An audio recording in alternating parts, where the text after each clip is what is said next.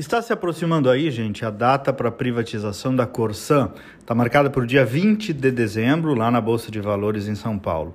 A Companhia Gaúcha poderá ser a primeira privatização de uma empresa estadual de água e esgoto do país. Deixa eu tentar explicar de um modo didático, é, porque esses assuntos realmente sempre são muito complicados, complexos, mas tentar explicar o contexto da privatização da Corsan. Primeiro, do ponto de vista técnico. O Brasil tem, há dois anos, um novo marco regulatório para o setor do saneamento que exige uma série de metas e prazos das empresas que atuam na área, dentre as quais a própria Corsã. Essa lei quer garantir que 99% da população tenha acesso ao abastecimento de água e que 90% tenha acesso à coleta e tratamento de esgoto até 2033. Isso significa investir. É dinheiro para enterrar cano, fazer obras, etc.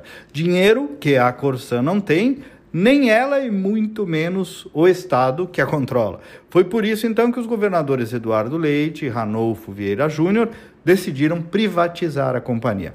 Não é uma privatização da água, ao contrário das narrativas. É, a água continuará sendo um bem público, mas sim do serviço. Pois bem, essa é a questão técnica, legal, econômica e social. Agora a questão política.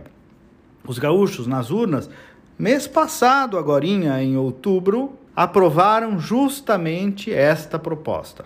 O governador reeleito e o novo vice, Gabriel Souza, foram cristalinos, como a água, por sinal, ao afirmar que iriam sim privatizar a Corsã e ganharam a eleição dizendo isso. A visão mais estatizante da política perdeu aqui no Estado. A legitimidade política está dada. Por sinal, essa visão mais estatizante não foi para o segundo turno nem nesta eleição e, se vocês lembrarem bem, nem na outra eleição para governador. Então, a princípio, tudo caminha bem. Há justificativa técnica, econômica, legal, social e política para a privatização da Corsã.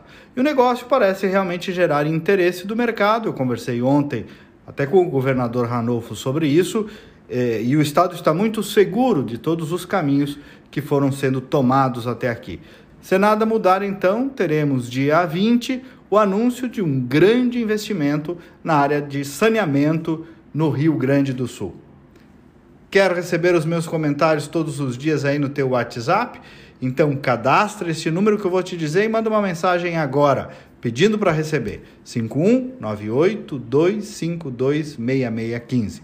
Mais uma vez, 51982526615. Me procura também nas redes sociais, Kleber Benvenu, com GNU no final. Até amanhã e vamos com fé!